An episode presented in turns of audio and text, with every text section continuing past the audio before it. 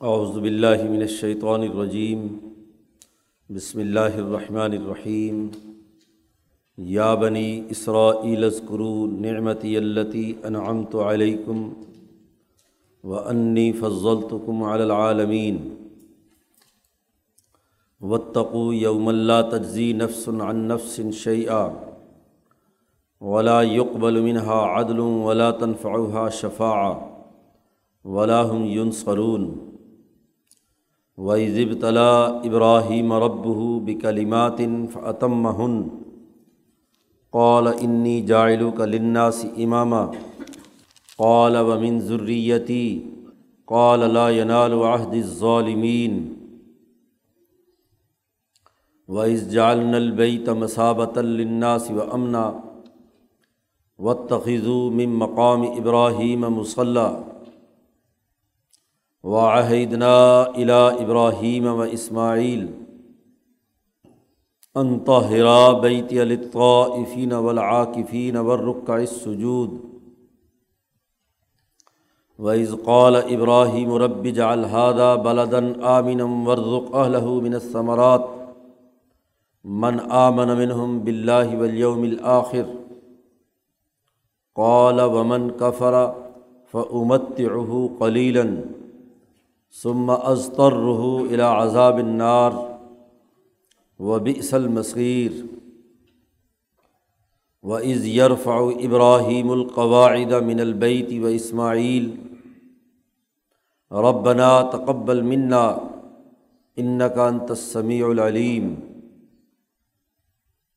ربنا وجعلنا مسلمین لك، ومن ذریتنا امتا مسلمۃ لک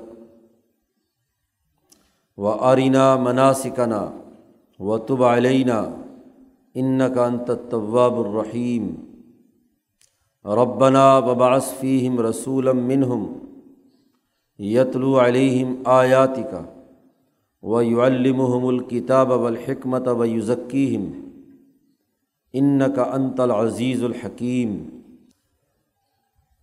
بنی اسرائیل کا گزشتہ نصف پارے سے تذکرہ چل رہا ہے۔ سب سے پہلے ایک رقوع میں بنی اسرائیل کی اجمالی خرابیاں بیان کی گئی تھیں اور اس کا آغاز بھی یا بنی اسرائیل قرو سے کیا گیا تھا۔ پھر اس رقوع کے بعد تقریباً نصف پارہ جس میں تفصیل کے ساتھ رجت پسند مذہبی طبقات جو یہودیت اور عیسائیت کی صورت میں اس وقت موجود تھے۔ قرآن حکیم نے ان کی خرابیاں بیان کیں۔ وہاں بھی اس تفصیل کا آغاز بھی یا بنی اسرائیل ازکرو نعمتی اللہ سے۔ اجمال اور تفصیل کے بعد اب تیسری دفعہ پھر انہیں مخاطب کیا گیا ہے۔ یہاں ان کو مخاطب کرنے کا مقصد یہ ہے کہ اب تم اس دور میں ناکارہ ہو چکے ہو۔ تمہارے اندر یہ صلاحیت اور استعداد نہیں رہی کہ تم انسانیت کی خدمت کا کوئی کام کر سکو۔ پچھلے کئی ہزار سال سے ابراہیم علیہ السلام کے بعد تمہاری ذاتی خواہشات انفرادی تقاضوں اور طبقاتی مفادات کی وجہ سے بہت سی لایانی چیزیں دین میں داخل ہو چکی ہیں۔ اس لیے اس وقت ضرورت ہے کہ ابراہیم علیہ السلام کے اصل دین کو زندہ کیا جائے۔ حنیفیت کی وہ تحریک جو ابراہیم علیہ السلام نے کئی ہزار سال پہلے شروع کی تھی آج اس کی انقلابی تعلیمات کو اثر نو زندہ کرنے کی ضرورت ہے۔ اور اس کا پیغام لے کر حضرت محمد مصطفیٰ صلی اللہ علیہ وسلم اور یہ کتاب مقدس قرآن حکیم دنیا میں آئے۔ اس لیے اب اگر انسانیت کو درست خطوط پر چلانا ہے، تو اس کے لیے یہ ضروری ہے کہ ابراہیم علیہ السلام کی تعلیمات کو جس کا مرکز اس وقت بیت اللہ الحرام ہے، اس کے ساتھ وابستہ ہونا ضروری ہے۔ ایک دور تھا جب اسرائیل کی اولاد، یعقوب علیہ السلام کی اولاد نے بیت المقدس کے مرکز سے انسانیت کی خدمت کی ہے۔ لیکن آج وہ مذہبیت فرسودہ ہو چکی ہے۔ اس وقت ابراہیم کی اولاد میں حضرت اسماعیل علیہ السلام اس تعلیم کا مرکز ہے، ان کی اولاد۔ اور وہ بیت اللہ الحرام کو اپنا مرکز بنا کر کام کر رہے ہیں۔ اس لیے یہودیوں کو، بلکہ پوری دنیا کے انسانوں کو دعوت ہے کہ وہ ابراہیم علیہ السلام کے اس دین کو قبول کریں۔ اس تعلیمات سے وابستہ ہوں۔ قرآن حکیم نے شروع رقوع میں ایک بڑی بنیادی بات ارشاد فرمائی ہے۔ سب سے پہلے تو ان یہودیوں کو اور عیسائیوں کو وہی نعمتیں یاد دلائی ہیں کہ ایک زمانے میں ہم نے تمہاری حکمرانی قائم کی، تم پر کتابیں نازل کیں، چار ہزار کے قریب انبیاء یک بعد دیگرے تمہاری اجتماعی سیاست کرتے رہے، تمہارے غلبے کے لیے کام کرتے رہے۔ یا بنی اسرائیل، اے اسرائیل کی اولاد عز کرو یاد کرو میری ان نعمتوں کو جو میں نے تم پر انعام کیے ہیں، جو احسانات میں نے کیے ہیں، انہیں یاد کرو۔ اور یہ بھی یاد کرو کہ وہ انی فضل تو کم العالمین اور یہ کہ میں نے تمہیں تمام جہان والوں پر فضیلت دی تھی۔ دیگر اقوام پر تمہیں فضیلت دی کہ تمہارے اندر انبیاء آئے۔ تمہاری حکومتیں قائم ہوئیں۔ سلیمان علیہ السلام جیسے حکمران جو انسانوں اور جنوں پر حکمرانی کرتے تھے۔ داود علیہ السلام کو خلیفہ بنایا۔ یوسف علیہ السلام کو مصر کا حکمران بنایا۔ تو باقی اقوام پر تمہیں بہت فضیلت دی گئی تھی۔ وطقو یوم اللہ تجزی نفس نفس شیا اب اس کا تقاضا تو یہ ہے کہ تم تقوا اختیار کرو، ڈرو۔ اس دن سے جہاں کوئی انسان کسی دوسرے کے کچھ بھی کام نہیں آئے گا، متقی بنانے کی دعوت ہے۔ یہ کتاب متقین کے لیے ہدایت کا ذریعہ ہے۔ حدل المتقین شروع میں کہا گیا ہے۔ تو دعوت ہے تمہیں تمام کو کہ اللہ سے ڈرو تقوا اختیار کرو۔ عدل و انصاف سے کام لو۔ تقوا کی سب سے جامع تشریح حضرت شیخ عبد القادر جیلانی رحمۃ اللہ علیہ نے ان اللہ یمر بالعدل والاحسانی و عطا عز القربہ اس پوری آیت کے ذریعے سے کی ہے کہ یہ دراصل تقوا کا خلاصہ ہے۔ تو ڈرو اس دن سے جہاں کوئی انسان کسی دوسرے انسان کے کام نہیں آئے گا۔ نہ ماں، نہ باپ، نہ اولاد، نہ بیوی، نہ بچے، نہ کوئی رشتہ دار۔ باپ بھی پہچاننے سے انکار کر دے گا۔ بیوی بھی پہچاننے سے انکار کر دے گی۔ اولاد بھی نظر انداز کر دے گی۔ ہر ایک کو اپنی اپنی فکر ہوگی۔ اس دن سے ڈرو۔ اور ان انعامات کا تقاضا یہ ہے کہ صحیح اور سیدھا راستہ اختیار کرو۔ یہ جو تم نے مفادات حاصل کرنے دین فروشی کرنے، حق و باطل کے ساتھ ملانے، دیگر تمام امراض جو پیچھے بیان کیے گئے ہیں، ان میں مبتلا ہو، یہ سب چھوڑو اور اللہ سے ڈرو۔ ولا یقبل منہا عدل۔ وہ ایسا عظیم ترین دن ہوگا کہ کسی سے کوئی بدلہ اس کے گناہوں کا قبول نہیں کیا جائے گا۔ کوئی رشوت دے کر، پیسے دے کر چھوٹ جاؤ، کوئی فدیہ نہیں ہو سکے گا۔ وہاں اپنی بد آمالیوں کی خود ہی سزا بھگتنی ہوگی۔ ولا یقبل منہا عدل۔ وہاں کوئی بدلہ قابل قبول نہیں ہوگا۔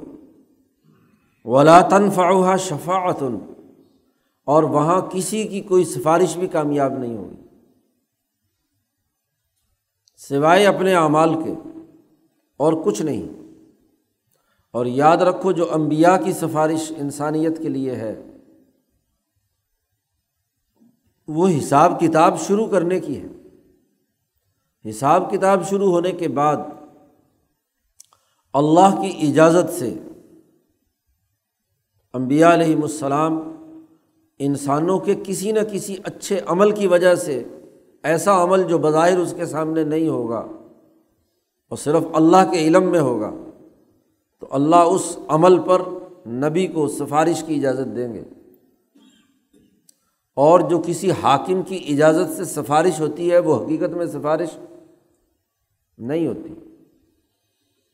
وہ تو دراصل اس کا رحم اور کرم ہوتا ہے کہ وہ خود راستہ بتا دے۔ سفارش تو وہ ہوتی ہے کہ جس کسی طاقتور کی سفارش ہو تو آدمی مجبور ہو کر ضرور مانے۔ اور اگر خود ہی سفارش کے لیے کوئی راستہ بتلائے تو یہ سفارش تو نہیں ہے۔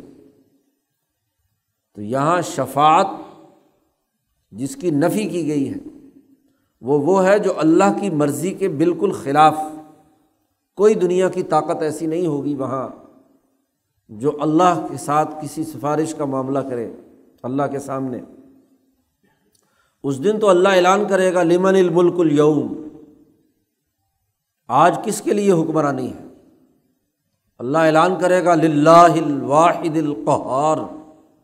اسی اللہ کی ہے جو ایک ہے اور جو غالب ہے، قاہر ہے۔ تمام چیزیں اس کے دست قدرت میں ہیں۔ تو اللہ سے طاقتور کوئی اور چیز نہیں جو سفارش کر کے اللہ سے زبردستی کوئی چیز منوا لے۔ لاتن فاؤہ شفاعت ولاحم یون سرون اور نہیں کوئی انسانوں کی اجتماعی طاقت بنا کر کسی مجرم کو اللہ سے چھڑا لے جائے۔ تین ہی راستے ہوتے ہیں کسی مجرم کو اس کے جرائم کی سزا سے بچانے کے۔ کہ اس کے بدلے میں مال دے کر چھڑوا لیا جائے، یا کوئی رشوت وشوت دے کر، یا کوئی طاقتور سی سفارش کر کے کہ جہاں اسفر افسر مجبور ہو جائے کہ کسی طاقتور کی سفارش کو رد کرے گا تو اس کا اپنا کباڑا ہو جائے گا۔ اور یا عوام کا اتنا بڑا اجتماع اکٹھا ہو جائے کہ وہ مل کر کیا ہے، اس افسر سے مجرم کو چھڑا کر لے جائے۔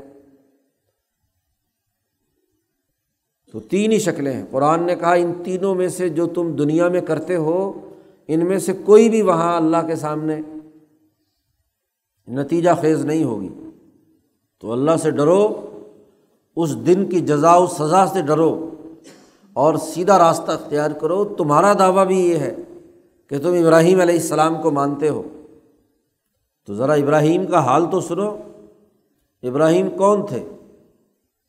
انہوں نے تو مصیبتیں اور مشقتیں برداشت کر کے اللہ کے ہر امتحان میں کامیاب ہوئے۔ آج ان کے ماننے والے امتحانات میں پڑھنے کے بجائے سہولت پسند کیوں ہو گئے؟ سرمایہ پرستی کے رسیہ کیوں بن گئے؟ تعیشات کے اندر کیوں مبتلا ہو گئے؟ جد وجہد کے راستے سے کیوں بھاگتے ہیں؟ کیوں مال و دولت کی حوث میں مبتلا ہو گئے؟ ابراہیم کو مانتے ہو تو ذرا ابراہیم کا اسوا سامنے رکھو۔ قرآن حکیم نے یہاں سے ابراہیم علیہ السلام کا تذکرہ کیا ہے اور ان کو ابراہیمی حنیفی دعوت ان کے سامنے رکھی ہے کہ حنیفی اصولوں کو اپناؤ۔ ابراہیم کی تحریک کو درست طور پر سمجھو۔ قرآن کہتا وحید تلا ابراہیم رب بکلیماتن جب ابراہیم علیہ السلام کی ان کے رب نے چند کلیمات پر آزمائش کی، ان کے رب نے ابراہیم کی آزمائش کی، چند احکامات دے کر۔ کلیماتن ایسا جامع جملہ یا حکم جس کے نتائج انسانی سوسائٹی میں پوری جامعت کے ساتھ نکلیں مفہوم کلی رکھنے والا جملہ کلمہ کہلاتا ہے۔ تو ایسے کلمات سے ہم نے ابراہیم کی کا امتحان لیا۔ ابراہیم علیہ السلام پر ذمہ داری عائد کی۔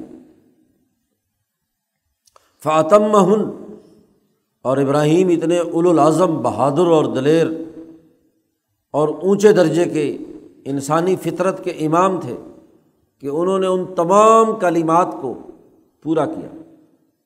جو حکم جس نوعیت میں انہیں دیا گیا، اس کو پورا کیا۔ معمولی سی بھی اس میں کوتاہی نہیں کی اب ابراہیم علیہ السلام کی بیست ایک ایسی قوم میں ہوئی تھی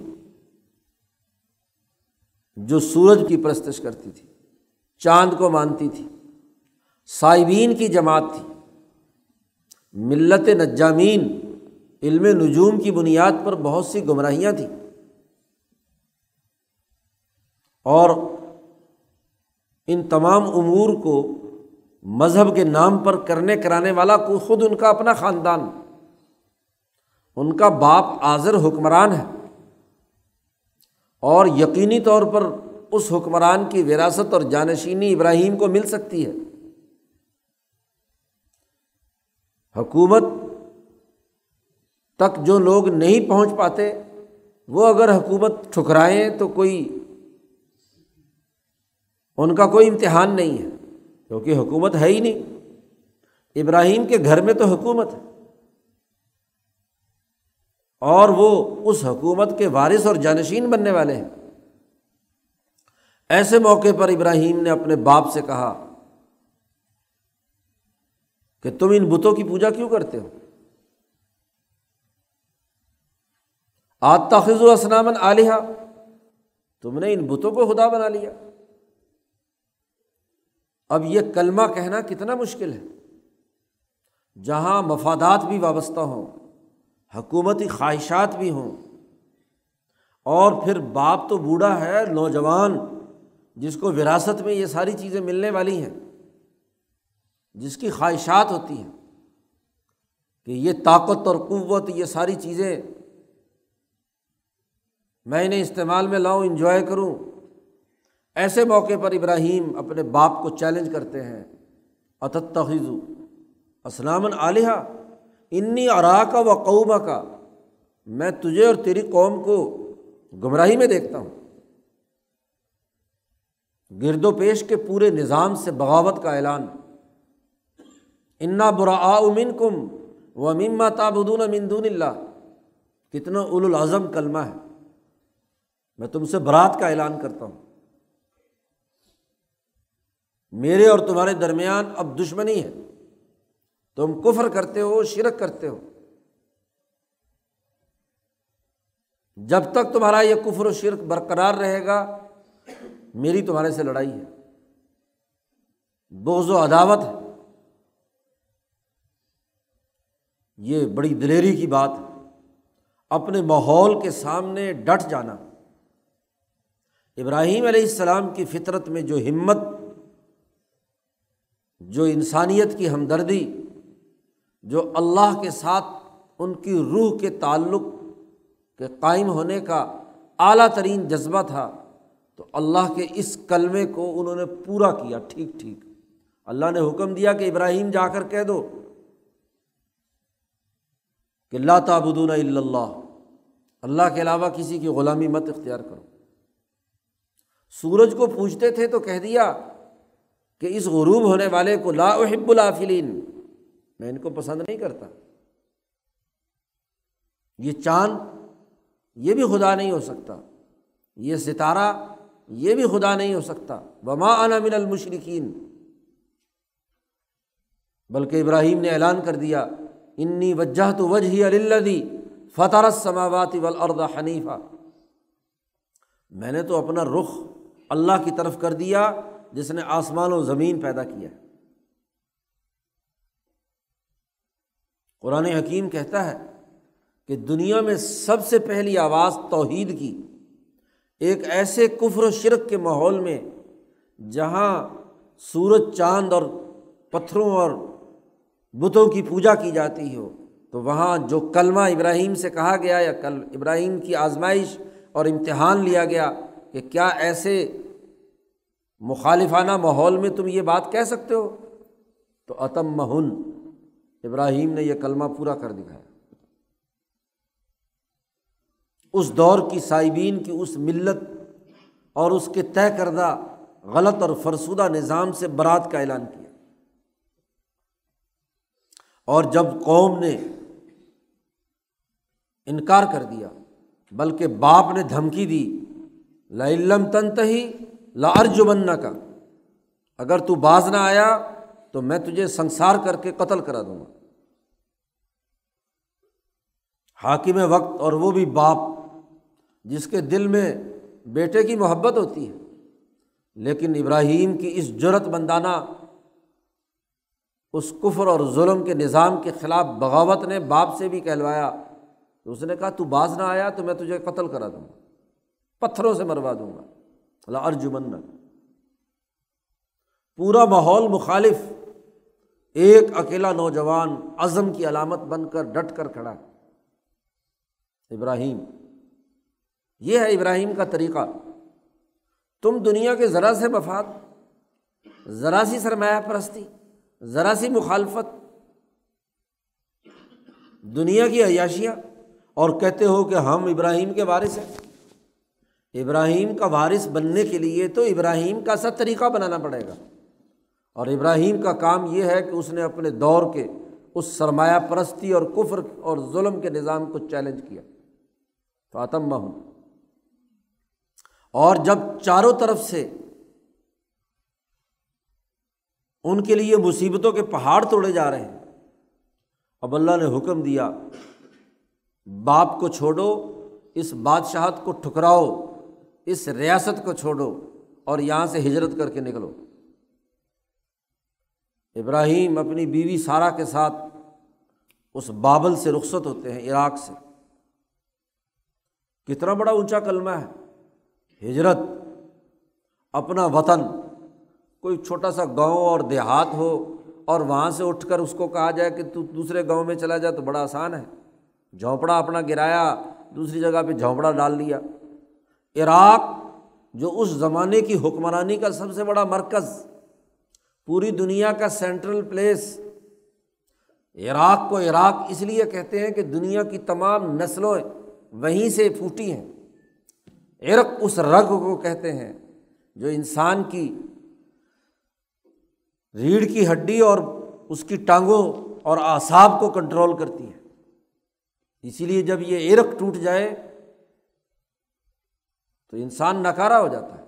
اسی لیے عراق عراق کہ دنیا بھر کی وہ ریڑھ کی ہڈی اور وہاں کی حکمرانی ہے۔ وہاں کی تمام قوموں پر ابراہیم کے خاندان کا غلبہ ہے۔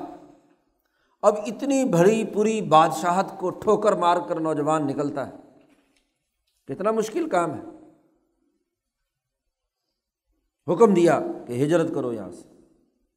تو ابراہیم علیہ السلام وہاں سے نکلتے ہیں اور ایک بے آب و گیا جنگل میں جا کر کنان کے اندر ڈیرا لگاتے ہیں۔ سہرا ہے، نئی بستی بساتے ہیں۔ بستیاں بسانا آسان کام ہے۔ بستی بسنا کھیل نہیں، بستے بستے بستی ہے۔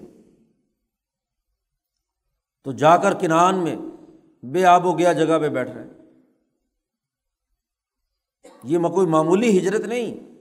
یہ ہجرت کا حکم دیا فہا جرا ابراہیم نے ہجرت کی۔ اور پھر دشمن ریاستوں میں سے گزر کر تفصیلی قصہ قرآن نے آگے آئے گا، بیان کیا ہے۔ تو یہ کلیمات یہ کلمہ ہے ایسا جامع کلمہ کہ جس نے ایک نئی ملت تشکیل دی۔ کہ نان میں پہنچتے ہیں تو کہا گیا، ایک نئے نظریے پر، حنیفیت کے اصول پر دنیا میں ایک نئی ملت قائم کرنی ہے۔ تو میں ہم نے انسانیت کا امام بنایا ہے۔ انسانیت کے اصولوں پر پارٹی بناؤ۔ سب سے پہلے اس توحید کے نظریے کو ابراہیم نے بلند کیا کہ نان میں بستی بسائی۔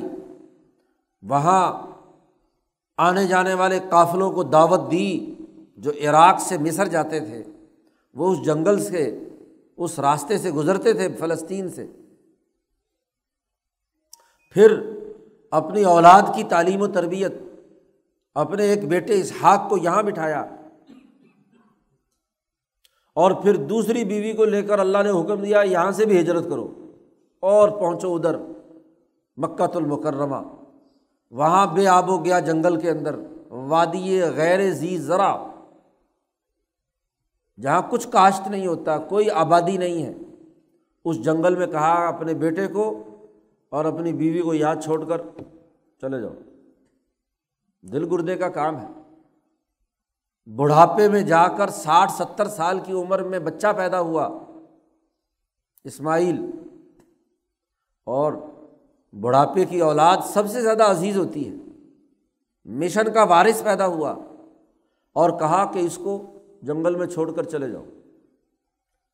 بخاری شریف میں روایت آتی ہے، حاجرہ کہتی ہیں کہ جب ابراہیم ہمیں یہاں چھوڑ کر واپس جانے لگے تو میں نے پکارا کہ کہاں ہمیں یہاں جنگل میں چھوڑ کر جا رہے ہو؟ ابراہیم کوئی جواب نہیں دے رہے۔ ایک دفعہ پکارا، دو دفعہ پکارا، تین دفعہ پکارا کہ اس معصوم بچے کو جہاں پانی ہے، نہ کچھ ہے، نہ یہاں چھوڑ کر جا رہے ہو۔ تیسری دفعہ پھر میں نے کہا کہ کیا اللہ کے حکم سے ہمیں چھوڑ کر جا رہے ہو؟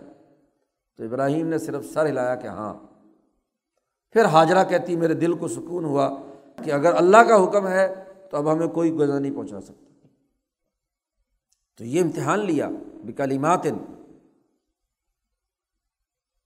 اتنا اونچا کلمہ۔ نئی حنیفیت کی اساس پر ایک نئی جماعت کی تیاری کے دو مرکز بنا رہے ہیں۔ بیت المقدس اور بیت اللہ الحرام۔ کوئی آسان کام نہیں۔ ہے اب وہ بچہ جوان ہوتا ہے، تیرہ، چودہ، پندرہ سال کی عمر کا بنتا ہے۔ تو اللہ حکم دیتے ہیں کہ بیٹے کو ذبح کر دو۔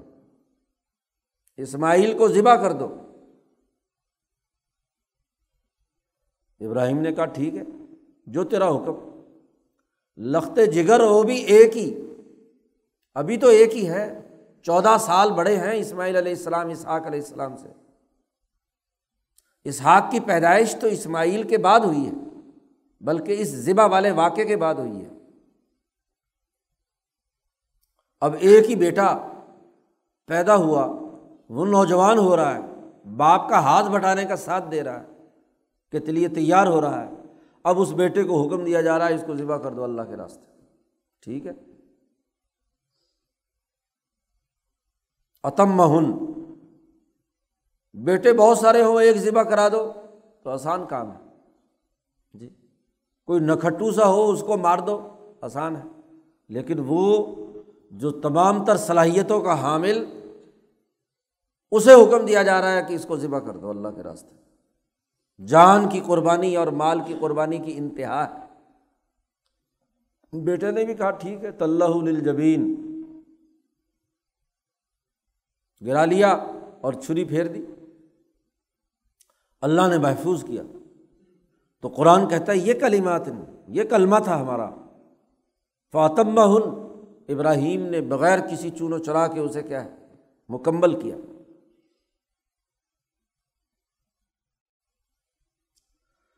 اللہ تعالیٰ نے حکم دیا کہ اپنی اس پوری کی پوری اولاد کو اللہ کے دین کے غلبے کے لیے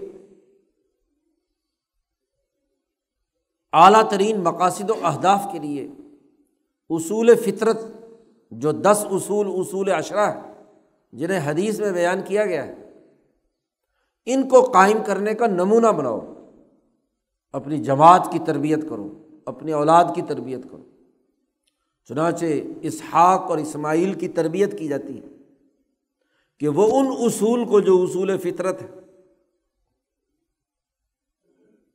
داڑھی رکھنا، ناخن کاٹنا، باقی فالتو بالوں کا ختم کرنا، غسل کرنا وغیرہ وغیرہ وغیرہ۔ اصول اشرا جو حدیث میں بیان کیے گئے ہیں۔ ان پر پوری جماعت تیار کی۔ یتیموں کی خدمت کرنا، انسانی مسائل حل کرنا۔ تو اللہ نے بہت سارے احکامات دیے کہ اولاد کو اس کام کے لیے تیار کرو۔ تو ابراہیم نے اس کو بھی پورا کر دکھایا۔ یہ ہے کلیمات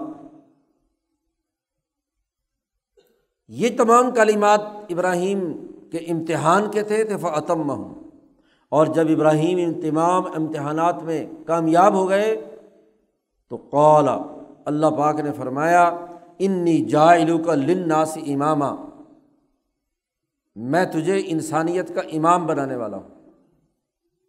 جب اپنی ذاتی خواہش، ذاتی تقاضے تمام تر مفادات نکل گئے اور خالص انسانیت کے لیے کام کرنے کے تمام امتحانات میں ابراہیم کامیاب ٹھہرے تو اب ابراہیم کو امام بنایا گیا۔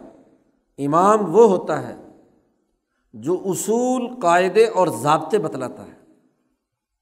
مولانا سندھی کہتے ہیں کہ امام شاہ ولی اللہ دہلوی نے انسانوں کی جو اقسام لکھی ہیں، مختلف سمجھدار لوگوں کی، مفہمین کی، ان میں ایک امام۔ امام وہ ہے جو اصول اور قاعدے بناتا ہے۔ انسانیت کی ترقی کے لیے ضابطوں کی ضرورت ہے، آئین کی ضرورت ہے، دستور کی ضرورت ہے۔ امام وہ ہوتا ہے جو دستور بنائے، جو آئین بنائے، جو سوسائٹی کی ترقی کے اجتماعی اصول دے۔ تو انسانیت، کل انسانیت کو سامنے رکھ کر بنیادی اثاثی اصول متعین کیے، حنیفی تحریک کے۔ ابراہیم علیہ السلام نے۔ کہ اللہ کے ساتھ توحید کا صحیح سچا تعلق اور اللہ کے تعلق سے ہر طرح کی رجت پسندانہ برہمنیت ازم اس کا انکار، ہر طرح کی سرمایہ پرستی یعنی علمی اجارہ داری اور مالی اجارہ داری ان تمام کو توڑ کر وحدہ لا شریک کے ساتھ تعلق قائم کرنا اور تمام مخلوق کو، پوری انسانیت کو اللہ کا کنبہ سمجھ کر انہیں دنیا اور آخرت میں کامیاب بنانے کی جد وجہد اور کوشش کرنا یہ دعوت حنیفیت اس کے اصول واضح کیے۔ انسانیت کا آپ کو امام بنایا۔ ابراہیم علیہ السلام کو جب یہ بلند ترین اس عہدے پر فائز کیا گیا تو ابراہیم نے اللہ سے یہ بھی کہا قولا و من میری اولاد میں بھی یہ امامت انسانیت جاری رہنی چاہیے۔ وہ بھی انسانیت کے لیے امام اور حکمران ہو وہ بھی آئین اور دستور، اصول اور ضابطوں کے مطابق معاشروں کی تشکیل کے لیے کردار ادا کریں۔ تو اللہ نے کہہ دیا قالا لا ینال عہد ظالمین یہ امامت کا جو عہد ہے یہ جو حکومت اور اصولوں پر نظام بنانے کا جو عہد ہے، یہ ظالموں کو شامل نہیں ہوگا۔ تمہاری اولاد میں جو ظالم ہوں گے، وہ انسانیت کے امام نہیں بن سکتے۔ ظالم کو کیسے حکمرانی دی جا سکتی ہے؟ اسے کیسے امام بنایا جا سکتا ہے؟ صرف اور صرف تیری اولاد میں سے وہ لوگ امام بنیں گے جو عادل ہوں گے۔ ظالم کی ضد کیا ہے؟ عادل۔ اور عدل کا تقاضا سب سے پہلے اللہ کے ساتھ سچا تعلق اور توحید اور پھر اللہ کے تعلق سے انسانیت کی خدمت کا نظام. یہ عدل کا اعلیٰ ترین نمونہ ہے. تو بنی اسرائیل سے کہا جا رہا ہے کہ تم یہ جو دعویٰ کرتے ہو کہ ہم اسرائیل کی اولاد ہیں، ابراہیم کی اولاد ہیں، اور ہم سے اللہ نے وعدہ کیا ہے، ابراہیم سے وعدہ کیا تھا کہ ابراہیم کی اولاد کو امامت اور حکمرانی اور ان کو طاقت اور قوت ملے گی۔ تو ہم یہودی نسل کے ہیں، ہم اسرائیلی نسل ہیں، ابراہیم کی نسل ہیں۔ تو ہمارے اندر تو امامت ہے ابراہیم کی۔ ان کی نیابت میں ہم یہ سارے کام کر رہے ہیں۔ تو اللہ پاک نے واضح کر دیا کہ بھائی، یہ جو ابراہیم سے وعدہ ہوا تھا، یہ عدل و انصاف کرنے والوں کے ساتھ تھا۔ ظالموں کے ساتھ نہیں تھا۔ ابراہیم کی اولاد ہو اور ظالم ہو، اسرائیل کی اولاد ہو اور ظالم ہو، تو ظالموں کے لیے امامت نہیں ہے۔ ظالموں کی امامت کو تو چیلنج کر کے ابراہیم آئے تھے کنان میں۔ اگر محض نسل کی بات ہو تو ابراہیم کی نسل، اس کا باپ، اس کا خاندان، وہ ظالم تھا، اس کو چھوڑ کر تو ابراہیم الگ آئے ہیں۔ اگر محض نسل کی بات ہوتی کہ ابراہیم کی ساری آنے جانے والی ساری نسلیں امام بن جائے نہیں، انسان وہی امام بن سکتا ہے کہ جس کے اندر انسانیت کی ہمدردی ہو، جو انسانیت کے لیے کردار ادا کرے اور وہ عدل و انصاف کا حامل ہو، وہ امام بن سکتا ہے۔ لا ینال واحد ظالمین پھر ابراہیم کی اولاد میں عدل والوں سے ہمارا وعدہ تھا۔ اور آج حالت یہ ہے کہ اسرائیل کی اولاد کے تمام لوگ جو ہیں وہ ظالم بن چکے۔ اب تو اسماعیل کی اولاد کا زمانہ ہے۔ تمہاری تورات میں لکھا ہوا ہے کہ اسماعیل کی اولاد میں سے ایک نبی آئے گا۔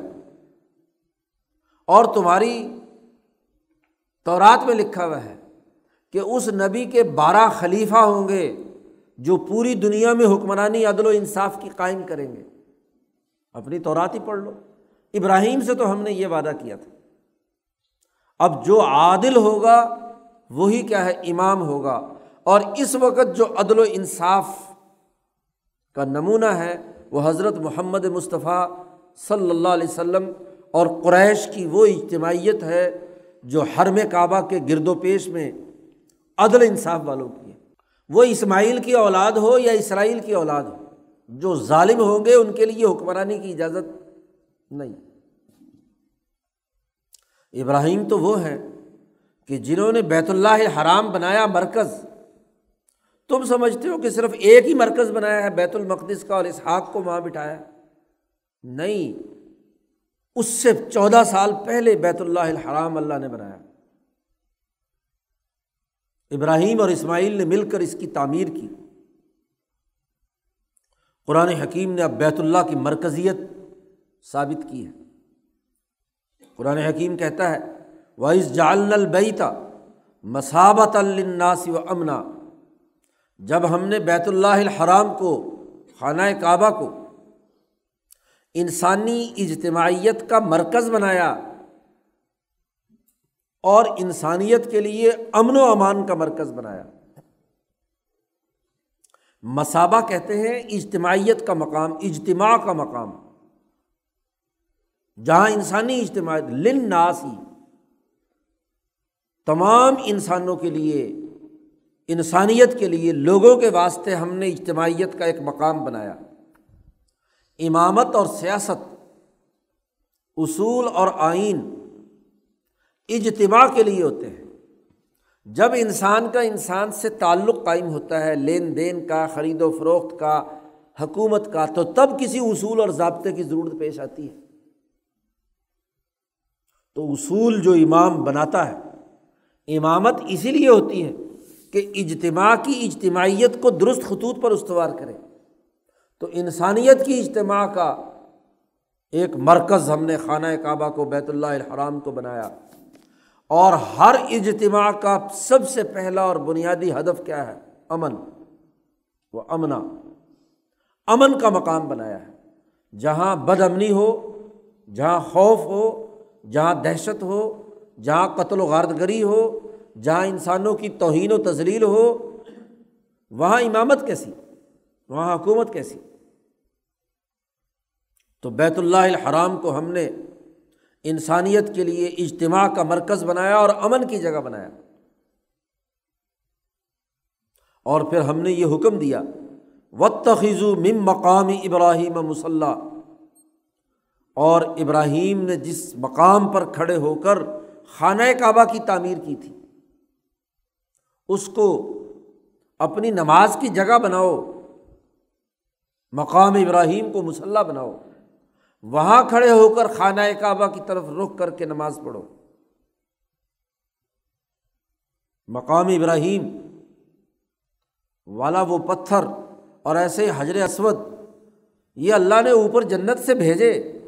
اور ابراہیم ان پتھروں پر ہاتھ رکھوا کر لوگوں سے بیت لیتے ہیں حنیفیت کی، اللہ کے ساتھ تعلق کی۔ ان پتھروں میں ایسی روحانیت ہے۔ کہ وہ انسانی دلوں کو کھینچتے ہیں۔ جب ابراہیم کا ہاتھ اس حجر اسود پر یا مقام ابراہیم پر رکھا جاتا ہے اور ادھر سے وہاں جمع ہونے والے لوگ بھی سینکڑوں ہزاروں لوگ ہیں، ان تمام جب اس کو ہاتھ لگاتے ہیں تو اس سے بیت لی اجتماعیت کا مرکز ہے مقام ابراہیم۔ اور پھر چونکہ اس پتھر پر کھڑے ہو کر ابراہیم نے اجتماعیت کا یہ مرکز بیت اللہ الحرام بنایا، اس کی تعمیر کی ہے۔ اس کی ایک ایک اینٹ اور ایک ایک پتھر، ایک ایک جز انسانی اجتماعیت کو اپنی طرف کھینچنے والا ہے۔ یہ امبیا کا مقام ہے۔ امام شاہ ولی اللہ دہلوی فرماتے ہیں فیوز الحرمین میں کہ خانہ کعبہ میں آدم سے لے کر اب تک دنیا کے تمام الاظم انسانوں اور امبیا علیہم السلام اور حکمہ اور حواریین کی ہمتیں اس در و دیوار کے ساتھ جڑی ہوئی ہیں۔ یہ محض عام پتھروں کی عمارت نہیں ہے۔ اس کے اندر ایک کشش ہے۔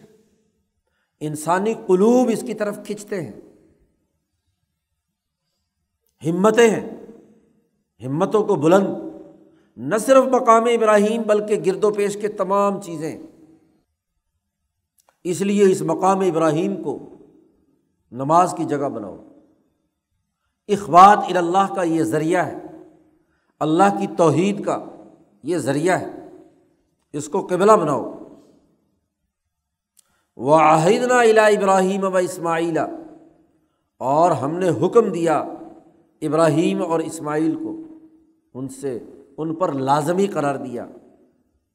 قول و قرار اور عہد ہوا کہ انتا ہرا بیتی لطافین ولاقفین ورقع سجود کہ میرے اس بیت اللہ الحرام، میرے اس گھر کو صاف ستھرا رکھو، پاک بناؤ، ہر قسم کے بت اور ہر قسم کی گندگیوں اور نجاستوں سے اس کی صفائی ستھرائی رکھو۔ بیت اللہ کی صفائی ستھرائی اور اسی طرح بیت اللہ کی طرف رخ کر کے جتنی بھی مساجد ہیں، ان کی صفائی ستھرائی ایک بہت بڑی عبادت ہے۔ اس کا نظم و نسق قائم کرنا، انہیں صاف ستھرا رکھنا، آنے والوں کے لیے لطفین ولاقفین ور رخ کا سجود اجتماعیت کا کوئی مرکز بنایا جائے جہاں لوگ آتے ہوں۔ تو اس اجتماعیت کے مرکز کے لیے سب سے پہلا کام اس کی صفائی ہے۔ اگر وہاں گندگی ہے، وہاں بدبو ہے، وہاں انسانوں کو ایزا پہنچانے والی چیزیں ہیں، تو اجتماع خوش نہیں ہوگا، وہ پریشان ہوگا۔ اور جب وہ پریشان ہوگا تو اجتماعیت کیسے قائم ہوگی؟ انسانوں کو اس مرکز سے، اس اجتماعیت سے جوڑنے کے لیے ضروری ہے کہ اس کے جو خدام ہیں وہ اس کی صفائی ستھرائی اور تہارت اور پاکیزگی کا خیال رکھے۔ تو اس لیے خادم بیت اللہ الحرام سب سے پہلے ابراہیم اور اسماعیل، ان کو حکم دیا جا رہا ہے کہ میرے گھر کو پاک صاف رکھو۔ لطفین طواف کرنے والوں کے لیے۔ ولاقفین اعتکاف کرنے والوں کے لیے۔ اور رکو اور سجود کرنے والوں کے لیے، سجدہ اور رکو کرنے والوں کے لیے۔ تمام دنیا بھر سے آنے والے حاجیوں کو سب سے پہلا حکم یہ ہے کہ وہ طواف کریں، مجاہدہ کریں، کم از کم سات چکر ضرور کاٹیں۔ محنت اور مشقت کا کام۔ انسان کتنا ہی تھکا ہارا دنیا بھر سے وہاں پہنچے، خانہ کعبہ پر نظر پڑتی ہے تو اپنی طرف کھینچتا ہے اور دل تمام تر تھکاوٹیں دور کر کے طواف کی طرف متوجہ ہوتا ہے۔ اور جب طواف کر چکتا ہے، تو اب اس کے بعد اس کو سکون اور اطمینان کی ضرورت ہے، پھر وہ اعتکاف کرتا ہے۔ ظاہری جسمانی عمل کرنے کے بعد اب روح کی ترقی کے لیے اعتکاف کی ضرورت ہے۔ کہ وہ وہاں یکسوئی کے ساتھ بیٹھ کر خانہ کعبہ کی طرف متوجہ ہو اور اس کی روحانیت کے ساتھ اپنے قلب کو جوڑے، اس کے لیے اعتکاف کی ضرورت ہے۔ تو ہر ابراہیمی اور تحریکی مرکز میں، اللہ کی مساجد میں بھی، اللہ کے ساتھ جوڑنے والے ہر مرکز میں بھی دو کام ہیں۔ سب سے پہلے آئے نماز پڑھے۔ اور اگر نماز کا وقت، فرض نماز کا ابھی وقت باقی ہے تو تحیت المسجد پڑھے، سنتیں پڑھے۔ سب سے پہلے جسمانی عمل کریں۔ اور جب نماز سے فارغ ہو تو پھر ذکر اللہ اللہ کا ذکر کریں۔ یکسوئی کے ساتھ بیٹھے۔ یہ نہ ہو کہ سلام پھرا اور ایسے دوڑتے ہیں جیسے جانوروں کو ریوڑ سے الگ کیا جاتا ہے، بھاگتے ہیں۔ دعا بھی کیا مانگنی؟ یکسوئی اور دعا اسی لیے ہے ادعا بادل مکتوبہ فرض نماز کے بعد دعا دراصل قلب کو اللہ کی طرف متوجہ کرنے کا عمل ہے۔ اعتکاف کی حالت ہے یہ۔ ابراہیمی تحریک کے دو بنیادی لوازم ہیں۔ پہلے طائفین طواف یعنی جسمانی عمل۔ دیگر مسجدوں میں یہ طواف نہیں ہو سکتا تو وہاں نماز۔ اور دوسرا بڑا بنیادی عمل، وہ دل کو ہر چیز سے ہٹا کر اللہ کی طرف یکسو بنانا۔ اعتکاف کی حالت یہی۔ ہے کہ ادھر ادھر کے خیالات نکال کر دعا۔ تو یہ جو دعا ہے، دراصل یہ اعتکاف ہے۔ ابراہیمی تحریک کا دوسرا کام۔ ور رکا سجود اور رکو اور سجود۔ ابراہیمی تحریک کی خصوصیت۔ ابراہیم سے پہلے جتنی بھی عبادتیں تھیں، پہلے کے جو امبیا کے یہاں عبادت کا طریقہ تھا، وہ صرف قیام کا تھا۔ کہ اللہ کے سامنے صرف ہاتھ باندھ کر کھڑے ہو گئے، جیسے بادشاہ اور حکمرانوں کے سامنے بس ڈسپلن کے ساتھ کھڑے ہیں، اور کوئی کام نہیں۔ لیکن حنیفی تحریک میں قیام کے ساتھ رقو بھی اور رقو کے ساتھ سجود بھی۔ اور رکا اسجود ابراہیم اور اسماعیل کو یہ کام دیے گئے۔ انہوں نے وہ کام پوری ذمہ داری کے ساتھ سر انجام دیے۔ گھروں کو صاف رکھا۔ جیسے عمارت کی صفائی ستھرائی گندگیوں سے ضروری ہے، ایسے ہی قلوب کی صفائی کا کام بھی ہے۔ تہارت باطنی تہارت ایک نور ہے۔ امام شاہ ولی اللہ فرماتے ہیں، جیسے وضو اور غسل ایک تہارت کا ظاہری پہلو ہے، لیکن اس کے ساتھ ساتھ قلب کی وہ باطنی تہارت جو بد اخلاقیوں سے، حسد سے کینیا سے، سرمایہ پرستی سے، تمام چیزوں سے برات کا اعلان کرے، یہ تہارت جب یہ تین حکم اللہ نے دیے، تو اس پر ابراہیم علیہ السلام نے اللہ سے دعا مانگی۔ وہ از قال ابراہیم یاد کرو، جب ابراہیم نے اپنے رب سے کہا، رب جا بلدن آمنم ورژ من ثمرات من آمن امن بلّہ آخر اے اللہ، اس گھر کو، اس شہر کو، بلد اللہ الحرام، مکۃ المکرمہ کو امن والا بنا۔ ایسا سیاسی نظم و نسق جس کے ذریعے سے یہاں امن و امان رہے، خوف کی حالت نہ رہے۔ کسی اجتماع کی تشکیل میں سب سے پہلی ضرورت سیاسی نظم و نسق ہوتا ہے اور سیاسی نظم و نسق کا پہلا ہدف امن و امان قائم کرنا ہوتا ہے۔ ہر قسم کے خوف سے انسانیت کو نجات دلانا ہوتا ہے۔ تو پہلا کام ابراہیم نے کہا، اللہ سے تعلق، رکوع و سجود، طواف اور اعتکاف کے بعد نظریہ درست ہو گیا۔ اب ان کے لیے ایک سیاسی نظام کی ضرورت ہے۔ ایسا سیاسی نظام جو امن و امان کو یقینی بنائے۔ تو اس شہر کو امن والا بنا دے بد امنی اور خوف یہاں سے ختم ہو جائے۔ کیونکہ اس شہر کی مرکزیت دنیا بھر میں بطور نمونہ کے جائے گی۔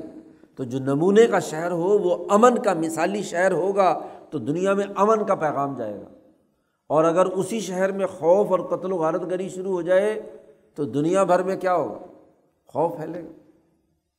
تو جو نئی اجتماعیت ملت حنیفیہ ابراہیمیہ کی تشکیل ہو رہی ہے، اس کے لیے اللہ سے یہ دعا مانگی کہ اے اللہ اس کو امن کا شہر بنا۔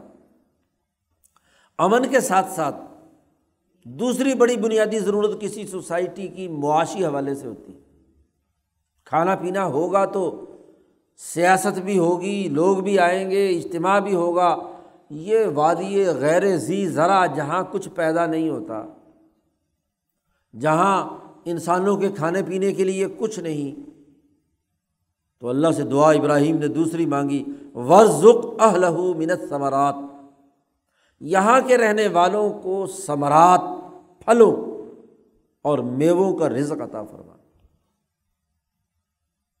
اعلیٰ اور عمدہ ترین غذا میووں کی شکل میں ہوتی ہے، ڈرائی فروٹ ہو یا دوسرا فروٹ ہو، اس میں غذائیت بھی اور توانائی بھی باقیوں کے مقابلے میں زیادہ ہے۔ تو یہ رزق ان کو عطا فرما منت ثمرات یا ہر رزق کا، ہر کھانے، پینے، پہننے کی چیزوں کا جو جوہر اور خلاصہ ہے، ثمرہ ہے۔ وہ زراعت کا بھی ہو سکتا ہے، کاشتکاری کا بھی ہو سکتا ہے، باقی چیزوں کا بھی ہو سکتا ہے، وہ ان مکہ والوں کو عطا فرما۔ لیکن ابراہیم پیچھے ایک دعا کر چکے تھے کہ میری اولاد میں امامت ہونی چاہیے۔ تو اللہ وہاں انکار کر چکے تھے کہ لا اجنال واحد ظالمین ظالموں کو میرا وعدہ یہ نہیں ہے۔ امامت نہیں مل سکتی، حکومت نہیں مل سکتی۔ تو ابراہیم نے یہاں یہی سمجھا کہ رزق بھی ظالموں اور کافروں کو نہیں ملے گا۔ تو اس لیے اللہ سے دعا مانگی، من آمن امن بلّہ بلیوم الآخر ان میں سے جو ایمان لائے اللہ اور آخرت کے دن پر، تو مسلمانوں کو کیا ہے؟ رزق فراہم کرنا۔ جو کافر ہو ان کو رزق مت دینا۔ ابراہیم نے یہ اللہ سے دعا مانگی۔ تو اللہ نے فرمایا کہ نہیں، رزق کا معاملہ اور ہے۔ دنیا میں زندگی بسر کرنے کے لیے معاشی سسٹم میں کسی نسلی امتیاز کو پیش نظر نہیں رکھا جاتا۔ اس دنیا کی حد تک تو قول ومن کفرا جو ان میں سے کفر بھی کرے گا، تو فعمت قلیلاً اس کو میں دنیا میں تھوڑا سا نفع ضرور دوں گا۔ دنیا کی حد تک اسے نفع ملے گا۔ دنیا میں تو اس کو رزق دینا ہے۔ اور اگر وہ اسی کفر پر قائم رہا تو سم ازتر روح الا عذاب النار، پھر میں اسے زبردستی گھسیٹ کر جہنم کے عذاب کی طرف لے جاؤں ازتر روح میں اسے گھسیٹ کر، مجبور کر کے بال جبر اٹھا کر وہاں تک کھینچ چل جاؤں گا جہنم کے عذاب تک۔ اور وہ بھی اصل مصیر اور وہ بہت ہی برا ٹکانا ہے۔ جہنم۔ تو دنیا میں تو ان کی معاشی کفالت ہوگی۔ امتحان لینا ہے نا۔ امتحان گاہ کے اندر اگر امتحان دینے والے کو رزق نہ دیا جائے، اس کو پہل لگا دیا جائے، تو وہ امتحان کیا دے گا؟ تو معاشی معاملات میں، رزق کی فراہمی میں بلا تفریق رنگ نسل مذہب ہوگی۔ اور امن بھی بلا تفریق رنگ نسل مذہب ہوگا۔ لیکن اس کفر اور ظلم کی حکمرانی نہیں ہوگی۔ حکمرانی تیری اولاد میں صرف ان کو ملے گی، امامت انہیں ملے گی جو انسانیت کی خدمت کا کام کریں گے اور جو تین ان اصولوں پر عمل کریں گے۔ انتہرا بیت الطافین ولاقفین ورقۂ سجود، نمبر ایک۔ نمبر دو، اس شہر کو کہ امن و امان کو یقینی بنائیں گے۔ جو خوف اور دہشت بوئیں گے، ان کو حکمرانی نہیں ملے گی۔ وہ امام انسانیت نہیں بن سکتے۔ اور جو معاشی رزق بلا تفریق، رنگ، نسل، مذہب تمام لوگوں کو دیں گے، ان کو حکمرانی ملے گی۔ تو ابراہیم نے اللہ سے یہ دعا کی اور اللہ نے ان کی یہ دعا پوری کی۔ تو قرآن حکیم کہتا ہے کہ تم اپنی تورات میں لکھا بھائی دیکھ لو کہ ہم نے یہ بیت اللہ بنایا۔ انسانیت کی اجتماع کا مرکز، امن کا مرکز، تمام لوگوں کی معاشی خوشحالی کا مرکز اور اللہ سے جوڑ کر تہارت اخبات اور سماہت پیدا کرنے کا مرکز ہم نے یہ بنایا، عدل و انصاف کا مرکز بنایا۔ تو ان مقاصد کے لیے یہ حنیفی تحریک کے بنیادی اثاثی اصول ہیں۔ اور جتنے اسرائیلی تحریک کے انبیاء بھی تھے، وہ بھی یہی کام کرتے رہے۔ آج تم اگر ان کے دین سے منحرف ہو گئے اور تمہارے اندر انسانیت کی خدمت کی رمق باقی نہیں رہی، ذاتی، طبقاتی اور گروہی مفادات کے تم اسیر بن گئے، تو اب تمہارے ساتھ تو میرا وعدہ نہیں ہے۔ تو بنی اسرائیل کو دعوت دی جا رہی ہے کہ وہ اصل ابراہیمی تحریک کو اپنے پیش نظر رکھیں اور اس تعلیمات کے اساس پر اگر دین کو قبول کریں گے، آج اسماعیل کی اولاد میں حضرت محمد مصطفیٰ صلی اللہ علیہ وسلم اور ان کے صحابہ کی اس اجتماعیت میں ان کی طرح ایمان لاؤ گے تو کامیاب ہوں اس لیے شروع صورت میں کہا گیا تھا کہ آمین کما آمن الناس۔ ایسے ایمان لاؤ جیسے صحابہ ایمان لائیں۔ ان کی طرح ایمان اختیار کرو گے اس نظریے پر رہو گے حنیفی تحریک کے ان اصولوں کو مانو گے تو پھر کامیابی ہے۔ ورنہ تو سم ازتر روح الا عذاب النار، پھر میں گھسیٹ کر لے جاؤں گا، کھینچ کر لے جاؤں گا جہنم کے عذاب کی طرف، اور وہ بہت برا ٹھکانا ہے۔ تو ابراہیمی تحریک کی اصل دعوت دی گئی۔ اللہ تعالیٰ سمجھنے اور عمل کرنے کی توفیق عطا فرمائے۔ اللہ